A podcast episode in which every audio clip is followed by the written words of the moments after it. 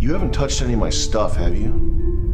Because I see my stuff laying around all over the place and I don't know how it got there. And some stuff looks like it's missing. If you saw anyone messing with my stuff, you'd let me know, right? No, I saw you put something in your pocket. What was that? What did you put in there?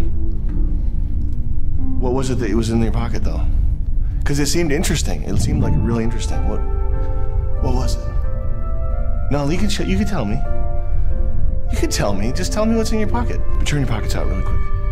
Turn them out. Just turn them out. What is in your pocket? You know, if you didn't do anything, you got nothing to worry about. Should I trust you?